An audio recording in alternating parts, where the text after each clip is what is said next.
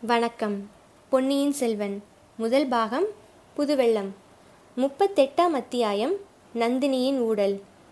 பெரிய பழுவேட்டரையர் கடைசியாக தமது மாளிகைக்கு திரும்பிய போது நள்ளிரவு கழிந்து மூன்றாவது ஜாமம் ஆரம்பமாகி இருந்தது. வீதி புழுதியை வாரி அடித்துக்கொண்டு சுழன்று சுழன்று அடித்த மேலக்காற்றை காட்டிலும் அவருடைய உள்ளத்தில் அடித்த புயல் அதிக புழுதியை கிளப்பியது. அருமை சகோதரனை அவ்வளவு தூரம் கடிந்து கொள்ள வேண்டியிருந்தது பற்றி சிறிது பச்சாதாபப்பட்டார். அவர் மீது தம்பி வைத்திருந்த அபிமானத்துக்கு அளவே இல்லை. அந்த அபிமானத்தின் காரணமாகத்தான் ஏதோ சொல்லிவிட்டான். இருந்தாலும் சந்தேகக்காரன் எதற்காக அனாவசியமாய் நந்தினியை பற்றி குறை கூற வேண்டும்? மனித சுபாவம் அப்படித்தான் போலும்.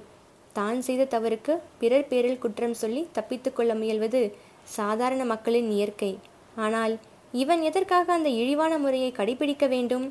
கைவசம் சிக்கியிருந்த அந்த மோசக்கார திருட்டு வாலிபனை விட்டுவிட்டு அதற்காக ஒரு பெண்ணின் பேரில் அதுவும் மதனியின் பேரில் குற்றம் சொல்லுவது இவனுடைய வீரத்துக்கும் ஆண்மைக்கும் அழகாகுமா? போனால் போகட்டும். அதற்காகத்தான் அவன் வருந்தி மன்னிப்பும் கேட்டுக்கொண்டு விட்டானே. மேலும் அதை பற்றி நாம் எதற்காக நினைக்க வேண்டும்? இருந்தாலும் அவன் கூறியதில் அணுவளவேனும் உண்மை இருக்கக்கூடுமா? ஒருவேளை இந்த முதிய பிராயத்தில் நமக்கு பெண் பித்துதான் பிடித்திருக்குமோ? எங்கேயோ காட்டிலிருந்து பிடித்து வந்த ஒரு பெண்ணுக்காக கூட பிறந்த சகோதரனை நூறு போர்க்களங்களில் நமக்கு பக்கபலமாயிருந்து போரிட்டவனை பலமுறை தன் உயிரை பொருட்படுத்தாமல் நமக்கு வந்த அபாயத்தை தடுத்து காத்தவனை அல்லவா கடிந்து கொள்ள வேண்டியிருந்தது? அப்படி என்ன அவள் உயர்த்தி? அவளுடைய பூர்வோத்திரம் நமக்கு தெரியாது. அவளுடைய நடவடிக்கையும் பேச்சும் சில சமயம் சந்தேகத்துக்கு இடமாகத்தான் இருக்கின்றன. சீச்சி தம்பியின் வார்த்தை நம் உள்ளத்திலும் அத்தகைய குழப்பத்தை உண்டாக்கிவிட்டதே. என்ன அநியாயம்? அவள் எப்படி நம்மிடம் உயிருக்குயிரான அன்பு வைத்திருக்கிறாள்? அவ்வளவு மட்டு மரியாதையுடன் நடந்து கொள்கிறாள். நம்முடைய காரியங்களில் எல்லாம் எவ்வளவு உற்சாகம் காட்டுகிறாள்? சில சமயம் நமக்கு யோசனைகள் கூட சொல்லி உதவுகிறாளே. இந்த அறுபது வயதுக்கு மேலான கிழவனை துணிந்து மணந்து கொண்டாளே. அதை பார்க்க வேண்டாமா? தேவலோக மாதரும் பார்த்து பொறாமைப்படும்படியான அந்த சுந்தரிக்கு சுயம்வரம் வைத்தால் சொர்க்கத்திலிருந்து தேவேந்திரன் கூட ஓடி வருவானே. இந்த உலகத்து மணிமுடிவேந்தர் யார்தான் அவளை மணந்து கொள்ள ஆசைப்பட மாட்டார்கள்? ஆ இந்த சுந்தரச்சோழன் கண்ணில் அவள் அகப்பட்டிருந்தால் போதுமே. அப்படிப்பட்டவளை பற்றி எந்த விதத்திலும் ஐயப்படுவது எவ்வளவு மடமை. இளம் பெண்ணை மணந்து கொண்ட கிழவர்கள் இல்லாத சந்தேகங்கள் எல்லாம் தோன்றி தம் வாழ்க்கையை நரகமாக்கிக் கொள்வார்கள் என்று கேள்விப்பட்டிருக்கிறோம். உலக வாழ்க்கையில் அத்தகைய உதாரணங்களை பார்த்தும் இருக்கிறோம். அம்மாதிரி ஊரார் சிரிப்பதற்கு நம்மை நாமே இடமாக்கிக் கொள்வதா? இருந்த போதிலும் சிற்சில விவரங்களை அவளுடைய வாய்ப்புறப்பில் கேட்டறிந்து கொள்வது அவசியம்தான். அடிக்கடி முத்திரை மோதிரம் வேண்டும் என்று கேட்டு வாங்கிக் கொள்கிறாளே எதற்காக? அடிக்கடி தன்னந்தனியாக லதா மண்டபத்தில் போய் உட்கார்ந்து கொள்ளுகிறாளே அது எதற்கு?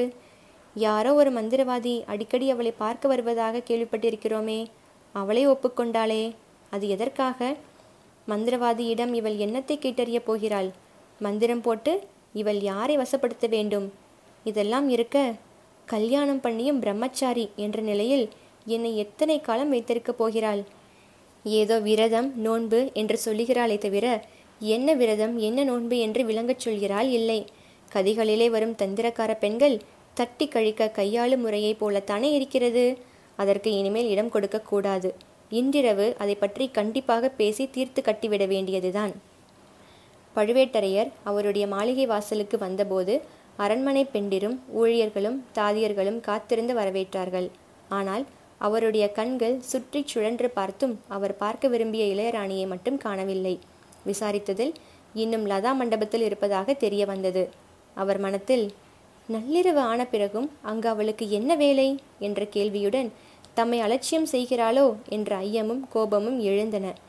சிறிது ஆத்திரத்துடனேயே கொடிமண்டபத்தை நோக்கிச் சென்றார். இவர் கொடிமண்டப வாசலை அடைந்தபோது நந்தினியும் அவளுடைய தோழியும் எதிரே வருவதை கண்டார். அப்படி வந்தவள் இவரை கண்டதும் நின்று அவரை பார்க்காமல் தோட்டத்தில் குடிக்கொண்டிருந்த இருளை நோக்கத் தொடங்கினாள். தாதிப்பெண் சற்று அப்பாலேயே நின்று விட்டாள். பழுவேட்டரையர் நந்தினியின் அருகில் வந்த பின்னரும் அவள் அவரை திரும்பி பார்க்கவில்லை. நந்தினியை கடிந்து கொள்ளலாம் என்று எண்ணிக்கொண்டு வந்ததற்கு மாறாக அவளுடைய கோபத்தை இவர் தணிக்க முயல வேண்டியதாயிற்று. நந்தினி என் கண்மணி என்ன கோபம்? ஏன் பாராமுகம்? என்று கேட்டுக்கொண்டு தம் இரும்பையொத்த கையை அவளுடைய தோளின் மீது மிருதுவாக வைத்தார். நந்தினியோ மலரினும் மிருதுவான தன் கர மலரினால் அவருடைய வஜ்ராயுதத்தை ஒத்த கையை ஒரு தள்ளு தள்ளினாள். அம்மா அம்மா மென்மைக்கும் மிருதுத்தன்மைக்கும் இத்தனை பலமும் உண்டா? என் உயிரே உன் பட்டு கையினால் தொட்டு என்னை தள்ளினாயே அதுவே என் பாக்கியம். திரிகோணமலையிலிருந்து விந்திய மலை வரையில் உள்ள வீராதி வீரர் யாரும் செய்ய முடியாத செயலை நீ செய்தாய். அது என் அதிர்ஷ்டம். என்றாலும் எதற்கு கோபம் என்று சொல்ல வேண்டாமா? உன் தேன் மதுர குரலை கேட்க என் காது தாபம் அடைந்து தவிக்கின்றதே என்று கெஞ்சினார் ஆயிரம் போர்க்களங்களில் வெற்றி கண்ட அந்த மகாவீரர் தாங்கள் என்னை பிரிந்து போய் எத்தனை நாள் ஆயிற்று? முழுமையாக நாலு நாள் ஆகவில்லையா? என்று சொன்ன நந்தினியின் குரலில் விம்மல் துணித்தது.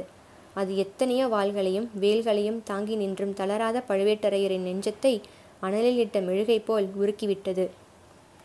இதற்காகத்தானா இவ்வளவு கோபம்? நாலு நாள் பிரிவை உன்னால் சகிக்க முடியவில்லையா? நான் போர்க்களத்துக்கு போக நேர்ந்தால் என்ன செய்வாய்? மாதக்கணக்காக பிரிந்திருக்க நேரிடுமே என்றார். தாங்கள் போர்க்களத்துக்கு போனால் மாதக்கணக்கில் தங்களை நான் பிரிந்திருப்பேன் என்றா எண்ணினீர்கள்? அந்த எண்ணத்தை மாற்றிக்கொள்ளுங்கள் தங்களுடைய நிழலைப் போல் தொடர்ந்து நானும் போர்க்களத்துக்கு வருவேன். அழகாய் இருக்கிறது உன்னை போர்க்களத்துக்கு அழைத்து போனால் நான் யுத்தம் பண்ணினார் போலத்தான். கண்மணி இந்த மார்பும் தோள்களும் எத்தனையோ கூறி அம்புகளை வேல்முனைகளை தாங்கியதுண்டு. அவ்வாறு ஏற்பட்ட காயங்கள் அறுபத்தி நான்கு என்று உலகோர் என்னை புகழ்வதும் உண்டு. ஆனால் உன்னுடைய மிருதுவான மலர்மேனியில் ஒரு சிறு முள் தைத்து விட்டால் என்னுடைய நெஞ்சு பிளந்து போய்விடும்.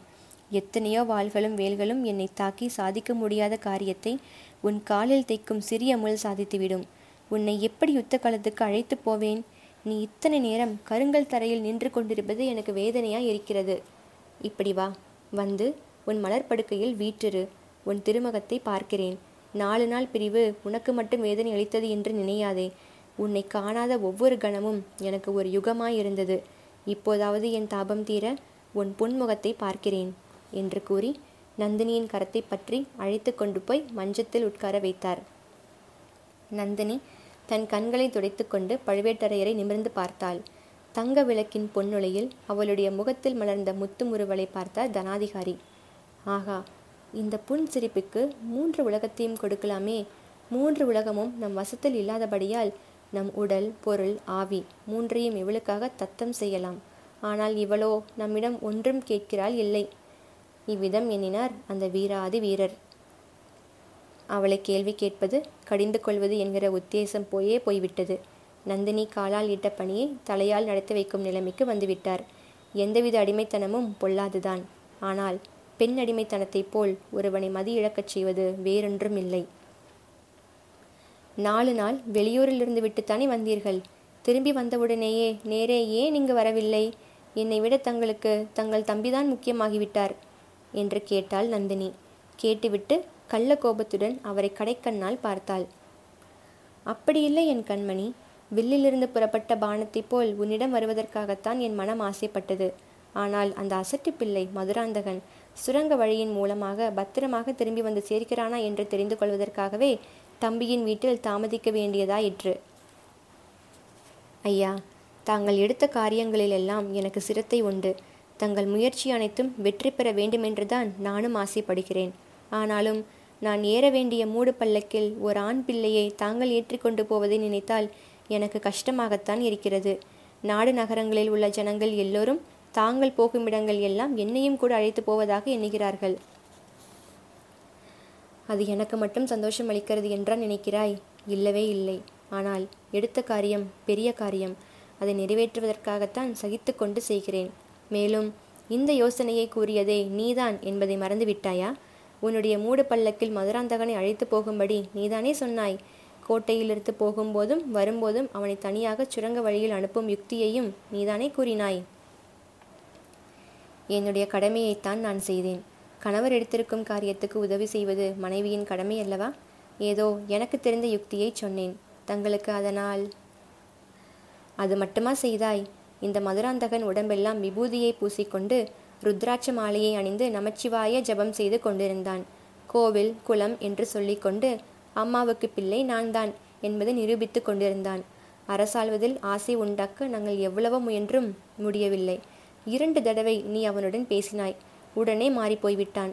இப்போது அவனுக்கு உள்ள ராஜ்ய ஆசையை சொல்லி முடியாது. தற்போது அவனுடைய மனோராஜ்யம் இலங்கையிலிருந்து இமயமலை வரையில் பரவியிருக்கிறது. பூமியிலிருந்து ஆகாசம் வரையில் வியாபித்திருக்கிறது. நம்மை காட்டிலும் அவனுக்கு அவசரம் தாங்கவில்லை. சோழ சிம்மாசனத்தில் ஏற துடித்து கொண்டிருக்கிறான். நந்தினி அந்த பிள்ளை விஷயத்தில் நீ என்ன மாயமந்திரம் செய்தாயோ தெரியவில்லை. ஆமாம் நீதான் இப்படிப்பட்ட மாயமந்திரக்காரியாய் இருக்கிறாயே. வேறு மந்திரவாதியை நீ ஏன் அழைக்கிறாய்? அதை பற்றி அனாவசியமாக ஜனங்கள்